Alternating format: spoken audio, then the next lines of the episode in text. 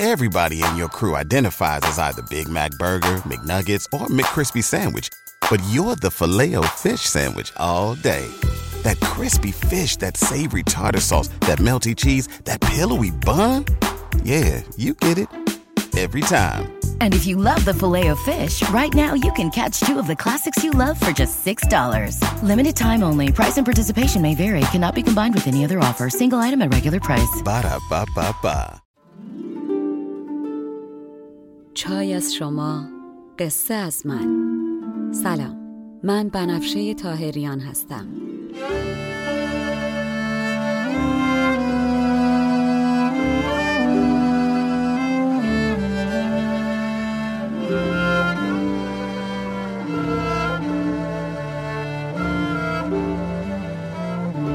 شما به 95 مین اپیزود پادکست چای با بنفشه گوش می‌کنین. من در این پادکست قصه های کهن رو به زبان ساده امروز میگم و لابلاشم بعضی از ابیات رو می‌خونم. تا بدونین قصه آدما از هزار سال پیش تا امروز فرق چندانی نکرده. ما همونیم که بودیم. بریم سراغ قصه.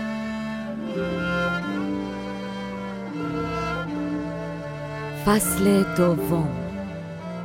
هفت پیکر.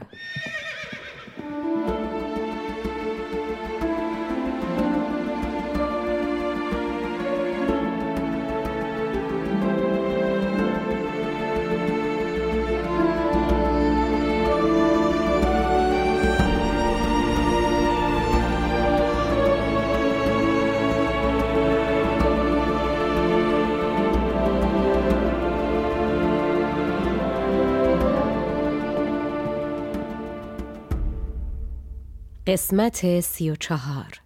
در قسمت قبل گفتم که شاه دخت خارزمی بهرام گور در روز دوشنبه روز محشید در گنبد سبز سر تا پا سبز می پوشه و برای شاه شمشاد قدان که اون هم سر تا پا سبز پوشیده داستانی تعریف می‌کنه از آشنایی دو مرد از اهالی روم.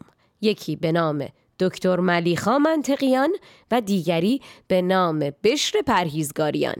بشر که روزی ناقافل با دیدن روی ماه زنی در کوچه دل و دینش رو از دست داده برای اینکه در خیال زن غرق نشه و به گناه نیفته میره زیارت و در مسیر برگشت با ملیخا آشنا میشه. در مسیر هرچی میگذره ملیخا انقدر از طرز فکر بشر ایراد می‌گیره که کلا بشر از غلطی که کرده و جواب سلام دکتر رو داده به شکر خوردن میافته.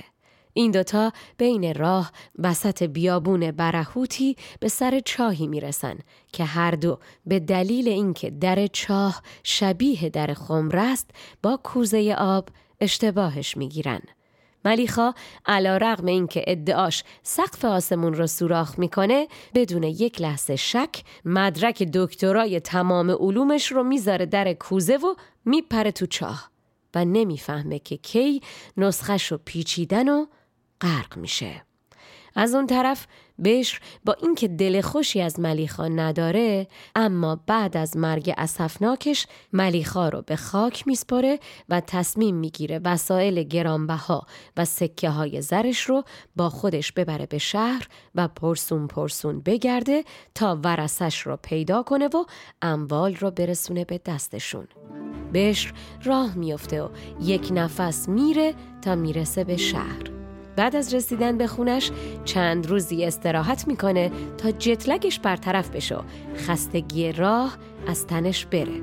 چند روز بعد بالاخره یه روز امامه ملیخا به دست دوره میفته توی شهر دنبال اجرای مأموریت تجسس و امامه رو به مردم نشون میده تا بلکه کسی بشناستش و آدرسی از خونه ملیخا بهش بده. چون در آسود یک دو روز به شهر داد ز خواب خورد خود را بهر بشر آن امامه به هر کسی بنمود که خداوند این که شاید بود. تا اینکه بالاخره زاد مردی امامه را بشناخت. گفت لختی رهت بباید تاخت. در فلان کوی چندمین خانه هست کاخی بلند و شاهانه. در بزن کان در آستانه اوست. بیگمان شو که خانه خانه اوست. بشر خوشحال آدرسی که مرد بهش داده می‌گیره و راه میفته توی کوچه های پیچ در پیچ و میره میره تا می‌رسه به در خونه هفتم. خانه که چه ارز کنم؟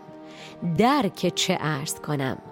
کاخی بلند و شاهانه با درهای سنگین و بزرگ. بشر با جامه و امامه و زر سوی آن خانه شد که یافت خبر. بشر وسایل ملیخا رو تو دستش مرتبی می‌کنه و خودشم صاف و صوف می‌کنه و در می‌زنه. در زد آمد شکر لبی دلبند. باز کرد آن در رواق بلند. زن که در رو باز می‌کنه لبخند بر لب همون از پشت در گفت کاری و حاجتی بنمای تا برارم چنان که باشد رای.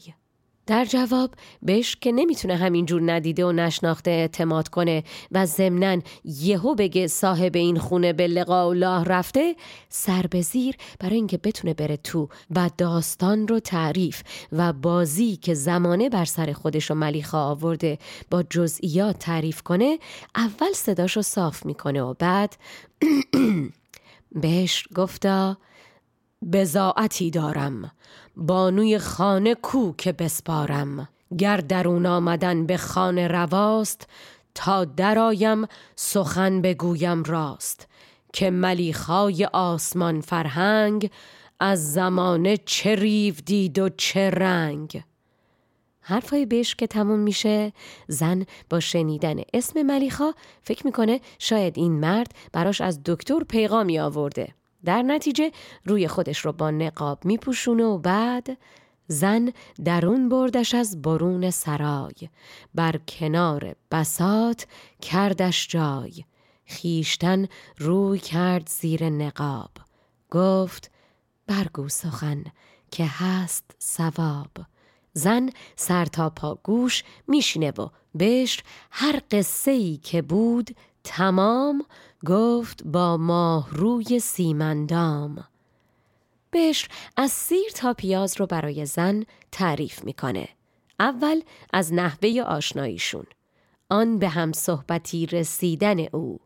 در هنرها سخن شنیدن او.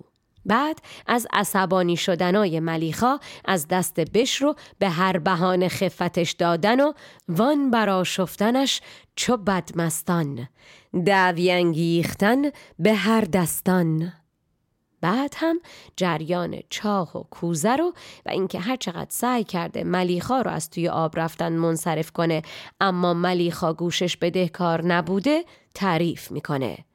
وان به هر چیز بدگمان بودن خوبی را به زشتی آلودن وان چه از بهر دیگران کندن خیشتن را در آن چه افکندن سر آخرم بشر با احتیاط طوری که خانم منزل هول نکنه و پس نیفته میگه والا دکتر متاسفانه نهایتنم کار خودشو کرد و با اینکه امواج دانشش از هر طرف در حرکت بود اما آب تو دهنش موند و غرق شد.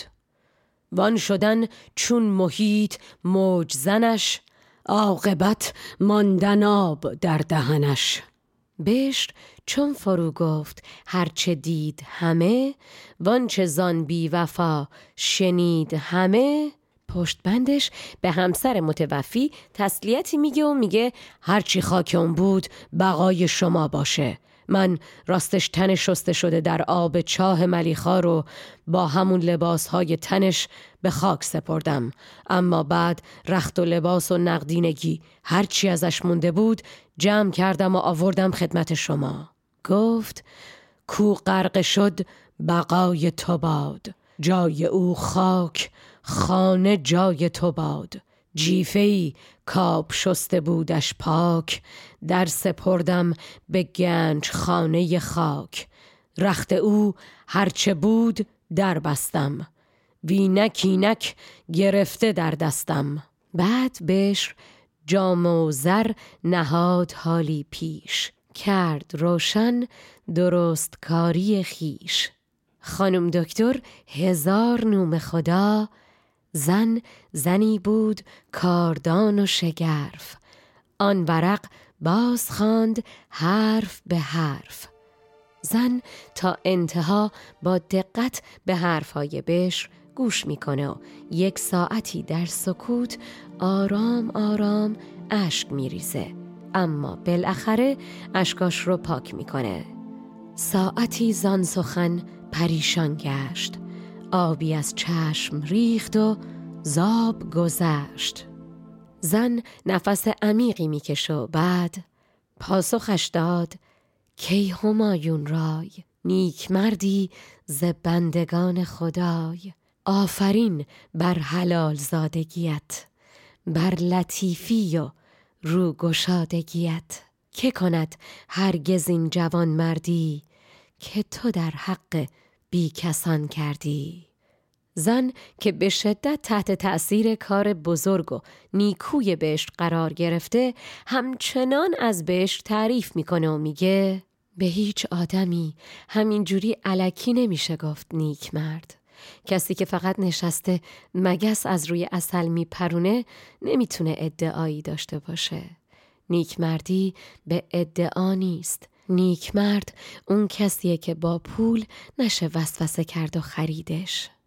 نیک مردی نه آن بود که کسی ببرد انگبینی از مگسی.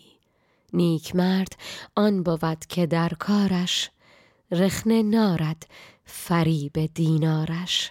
زن خوب که از بشر تعریف می‌کنه انگار تازه داغ دلش تازه میشه.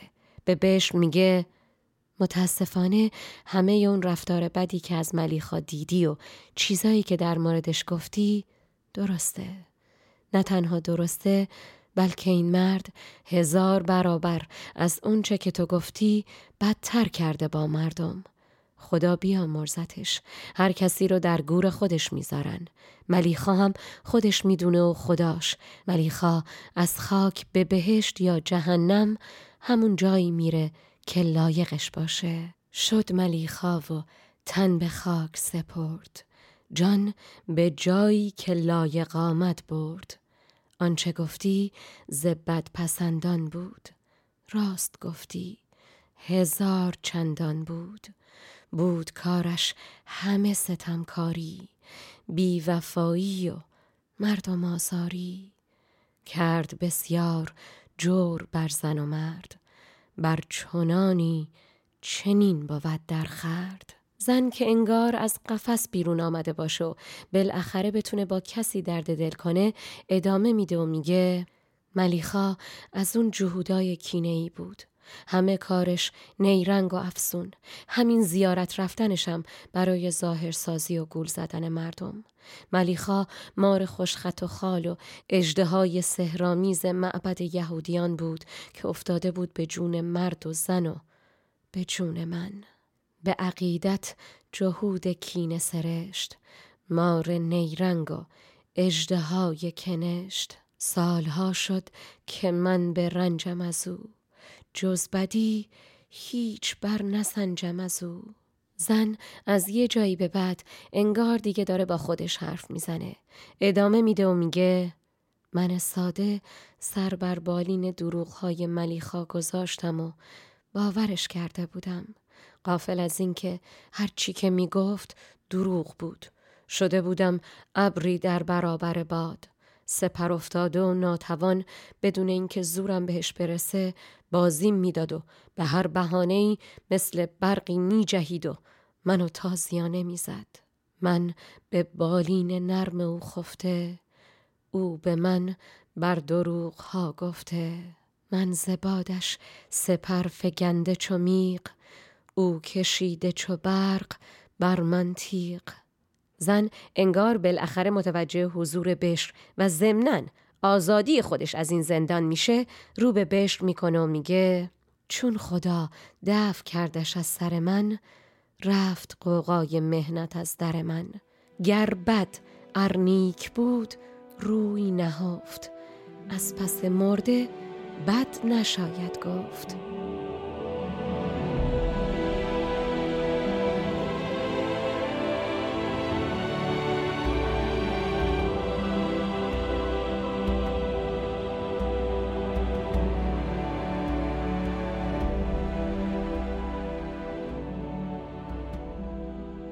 بعد هم در یک حرکت چرخشی زن نه می‌ذاره و نه بر میداره و به بشر پیشنهاد عجیبی میده و میگه پای او از میانه بیرون شد. حال پیوند ما دگرگون شد. تو از آنجا که مرد کار منی به زناشویی اختیار منی. مایه و ملک هست و ستر و جمال. به هزین کی رسد به جفت حلال؟ به نکاهی که آن خدا فرمود کار ما را فراهم آورزود. من به جفتی تو را پسندیدم که جوان مردی تو را دیدم. تو به من گر ارادتی داری تا کنم دعوی پرستاری. هزار الله اکبر زن چشمش بشر و اخلاقیاتش رو حسابی گرفته و نمی‌خواد این مرد خدایی نکرده از دستش در بره. زن مهلت نمیده بشر دهن وامانده از تهیر رو ببنده و فرصت کنه حزم کنه پیشنهاد رو. زن بدون اطلاف وقت همین که لیست انبال و منقولات و ارث و میراث رو می‌ذاره جلو روی بشر بلافاصله برای اینکه معامله رو جوش بده و به بشر مهلت فکر کردن نده میگه این حساب اموال و اینم صورت و ظاهرم.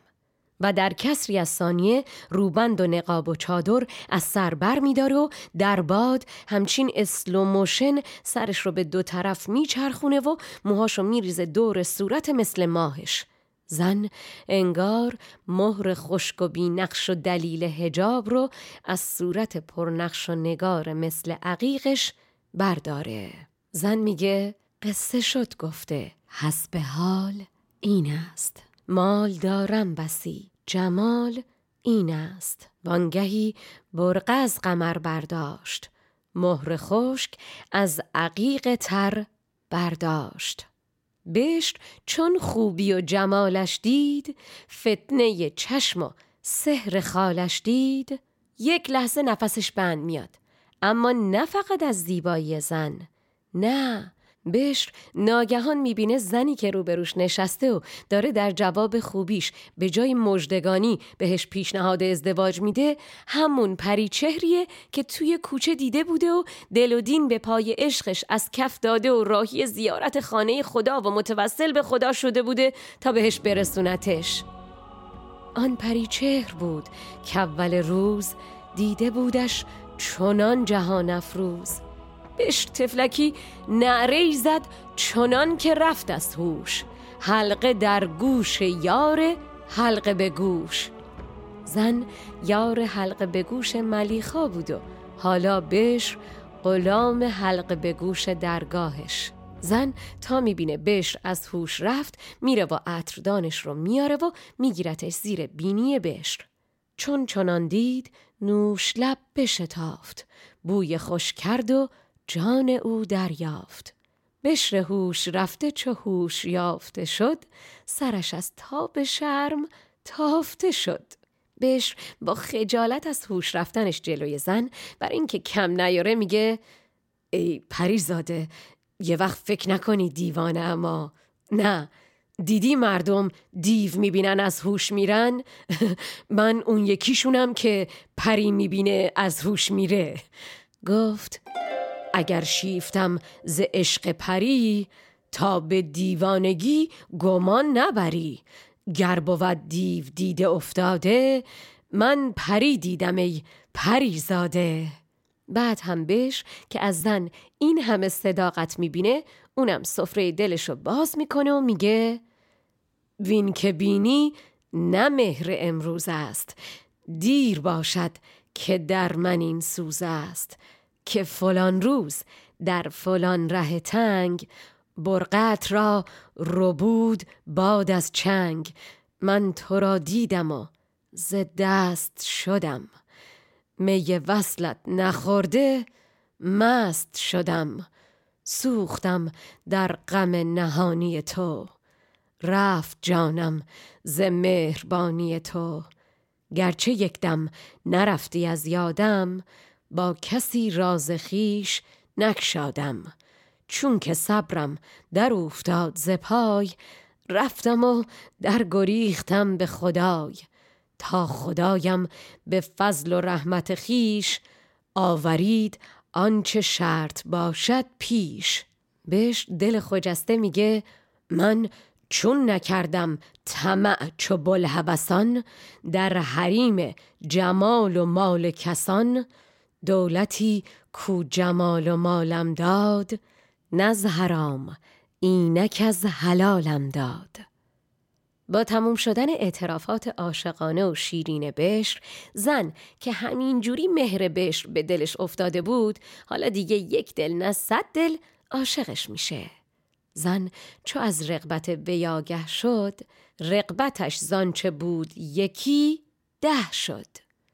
و خداییش چقدر حال میده. این اعترافات کوچولو کوچولوی عاشقانه که آدما بعد از رسیدن به هم میگن که آره من از روز اول همون روز اول که تو مهمونی دیدمت همون روز اول که تو دانشگاه دیدمت همون روز اول که تو جمع رفقا دیدمت حواسم بهت بود و چشمم دنبالت بود. انقدر این اعتراف به عاشقیت ها شیرینه که آدما حتی بعد از ده سال زندگیم وقتی به این خاطرشون اشاره می‌کنن چشماشون برق می‌زنه و قند تو دلشون از نو آب میشه. والا قصه ما آدما از هزار سال پیش تا امروز فرق چندانی نکرده. ما همونیم که بودیم.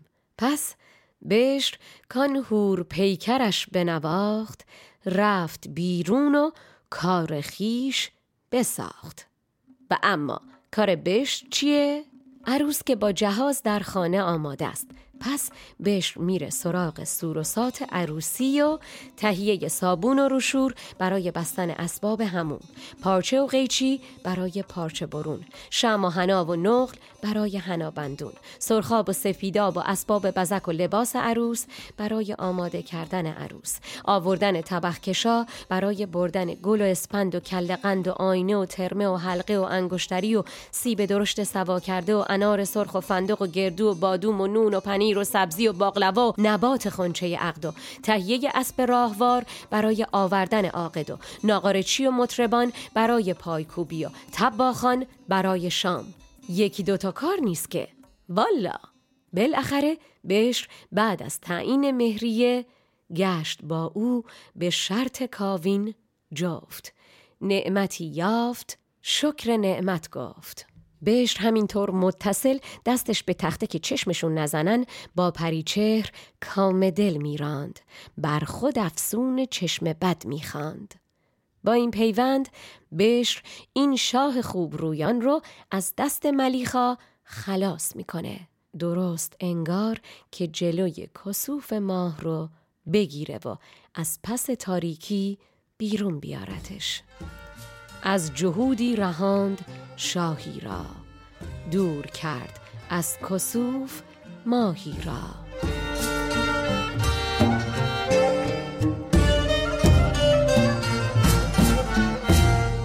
بعد از ازدواج هم زن دین خودش رو از یهودیت تغییر میده و مسلمان میشه و دیگه قیار زرد رنگ روی لباسش نمیبنده و به جاش سبز پوش میشه و برگ سبز سوسن دور تا دور روی چونگل شنبلید زردش رو می‌گیره و میپوشونه.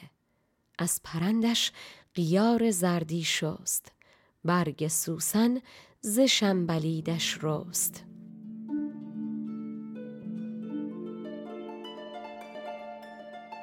و خب عزیزان دل هول نکنین. الان بهتون میگم نظامی داره در این بیت به چه چیزها و نمادهایی اشاره می‌کنه. اول بریم سراغ قیار و یا اصلی. قیار یا اصلی چیه؟ در زمانهای قدیم مسلمین از اونجایی که فکر می‌کردن تافته جدا بافته هستن برای تشخیص دادن پیروان دیگر ادیان از خودشون و تحقیر کردنشون برادران و خواهران غیر مسلمان رو مجبور به داشتن پوشش و علامت مخصوص روی لباسهاشون برای تردد در شهر می‌کردن. اصلی و یا قیار تکه پارچه زرد رنگ بوده که به صورت کاملا قابل تشخیص بر روی لباس یهودیان زن و مرد آویخته می شده. برای مسیحیان این قطعه پارچه آبی رنگ بوده و یا کمربندی ابریشمی به نام زنار بوده. زرتشتیان هم مجبور به پوشیدن قیار بودن و همینقدر بدونین که هرچی جلوتر میره این قوانین توسط خلفای اسلامی متاسفانه زشتر و شرماورتر میشن تا جایی که زنان یهودی باید به چادرشون زنگوله میبستن یا علاوه بر تکه پارچه مشخص شده باید کفش های لنگ بلنگه و غیر هم رنگ میپوشیدن که خب والا غمانگیزه. قرار نبود مگه مردان خدا همه با هم برادر و برابر باشن. پس چرا بعضیا از بعضیا برابرترن؟ والا! بریم سراغ مصرع دوم برگ سوسن و شنبلید. اینجا دیگه به نظر منم نظامی واقعا دیگه قیمه ها رو ریخته رو ماستا. اول اینکه همونطور که قبلا بهتون گفتم سوسن همون گل بسیار زیباییه که این روزها به لیلیوم بیشتر میشناسینش این گل در نمادهای دینی و هنری نشانه پاکیه. برای ایرانیان نماد جشن خردادگان بوده اما برای مسیحیان در کلیساهای کاتولیک نماد پاکی حضرت مریمه. از اون طرف شنبلید یا شنبلیله از گیاهان بومی ایران با گل زرد و سفیده که پایه خورشتای قرم سبزی و قلی است. ضمن اینکه در شاهنامه هم در یکی از داستانهای بهرام گور بهرام یه روز میره شکار و در کنار چشمه ای با صفا مردی به نام برزین رو می‌بینه که سه تا دختر زیباروش دور برش نشسته بودن و در کمال هنرمندی ساز می‌زدن و آواز میخوندن. بهرام هر سه تا دختر رو یک جا از پدرشون خواستگاری و با هر سه ازدواج می‌کنه. دختر بزرگتر برزین اسمش ماها فریده. دومی فرانک و سومی شنبلید. اینجا من با کنار گذاشتن تمامی این اطلاعات شخصا احتمال میدم نظامی داره میگه این زن پاک دامن لباس یهودیت از تن درآورده و به مسیحیت یا اسلام پیوسته. چرا احتمال اسلام رو اینجا بعید نمی‌دونم؟ به خاطر اینکه اشاره کرده به رنگ سبز که نماد اسلامه. اما مشخصا نمیشه گفت منظورش اسلام یا مسیحیت. برگردیم به قصه.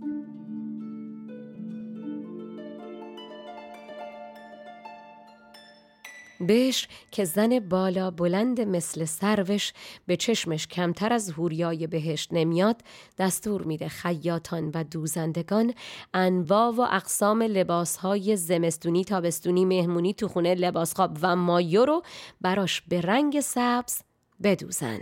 چون ندید از بهشتیان دورش جامعه سبز دوخت چون هورش سبز پوشی به از علامت زرد.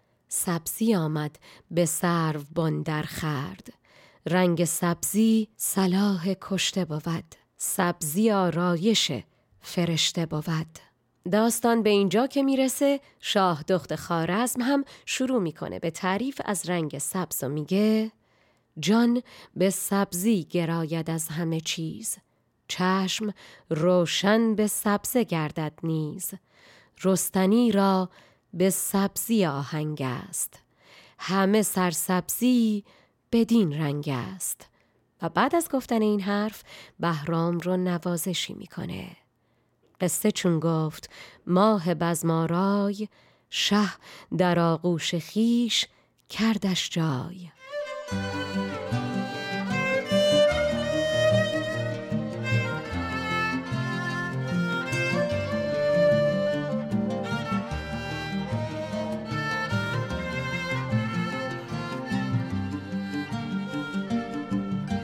خب خب.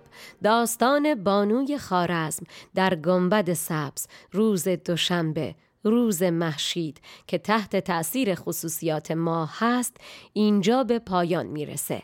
پس حالا می‌تونیم بریم سراغ تحلیل داستان. اما قبل از اینکه بریم سراغ داستان می‌خوام بهتون نکته ای رو بگم که شاید دوست داشته باشین الان بشنوینش. اگر یادتون باشه در اول داستان هفت پیکر گفتم که بخش های معراج و متح پیامبر و دعا به جان پادشاه در اول کتاب رو براتون نخوندم که زودتر برسیم به قصه. اما الان فکر کردم خوبه بهتون بگم که نظامی در اون قسمت میگه پیامبر وقتی به معراج میره به هر کدوم از این ستاره ها و سیارات که می‌رسه بهشون یه رنگی میبخشه. مثلا در مورد رنگ سیاه گنبد اول میگه تاج کیوان چو بوسه زد قدمش در سواد عبیر شد علمش. عبیر هم یه نوع مشک و انبر و سیاه رنگه. برای گنبد زرد خورشید میگه گرد راهش به ترک تاز سپهر تاج زرین نهاد بر سر مهر. و برای روز دوشنبه میگه ماه را در خط حمایل خیش داد سرسبزی از شمایل خیش.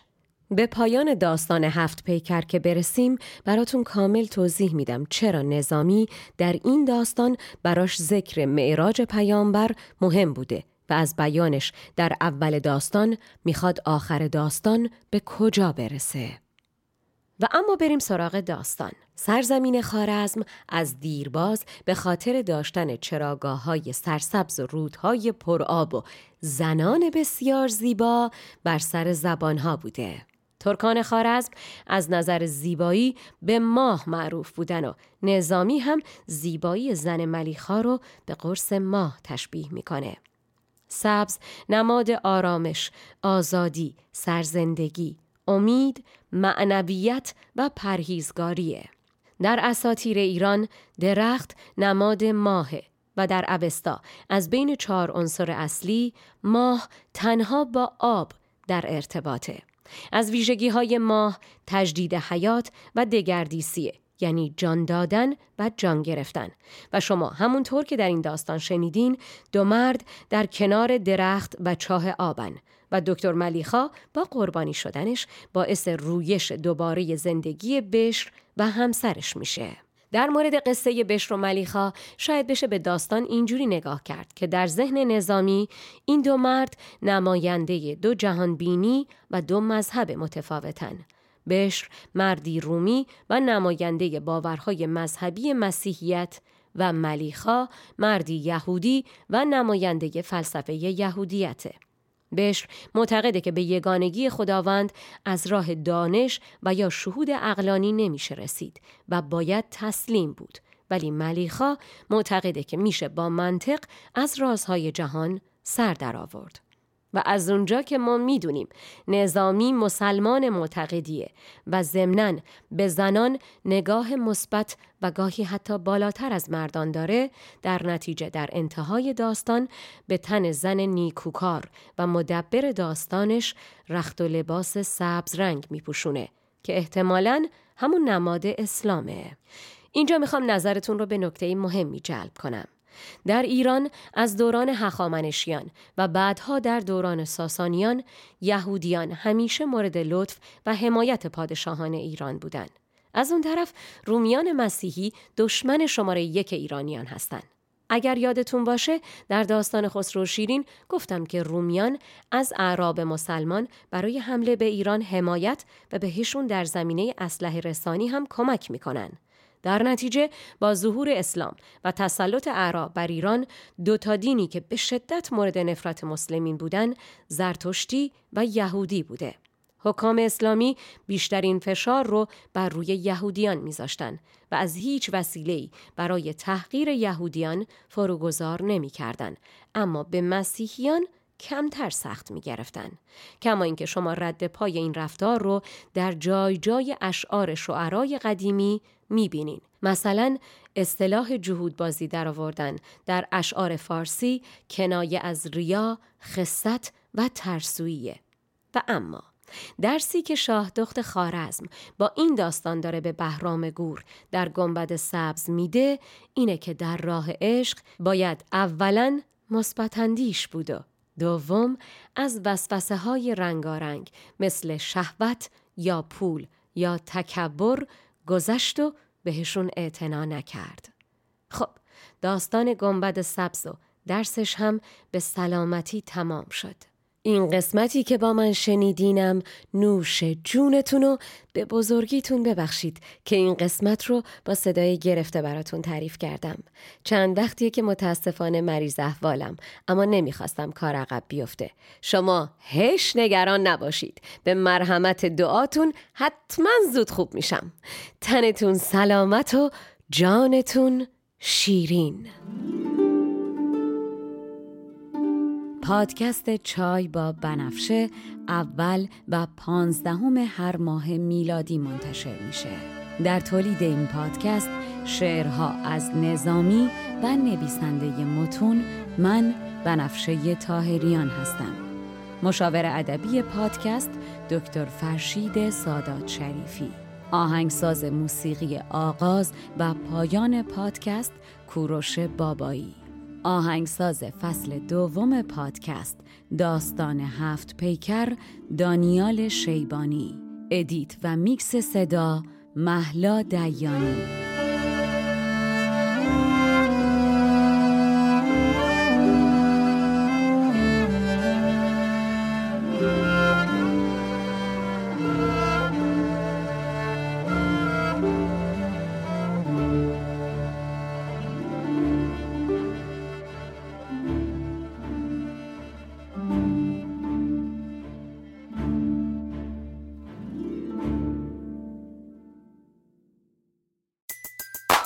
Everybody in your crew identifies as either Big Mac Burger, McNuggets, or McCrispy Sandwich. But you're the filet fish Sandwich all day. That crispy fish, that savory tartar sauce, that melty cheese, that pillowy bun. Yeah, you get it. Every time. And if you love the filet of fish, right now you can catch two of the classics you love for just $6. Limited time only. Price and participation may vary. Cannot be combined with any other offer. Single item at regular price. Ba da ba ba ba.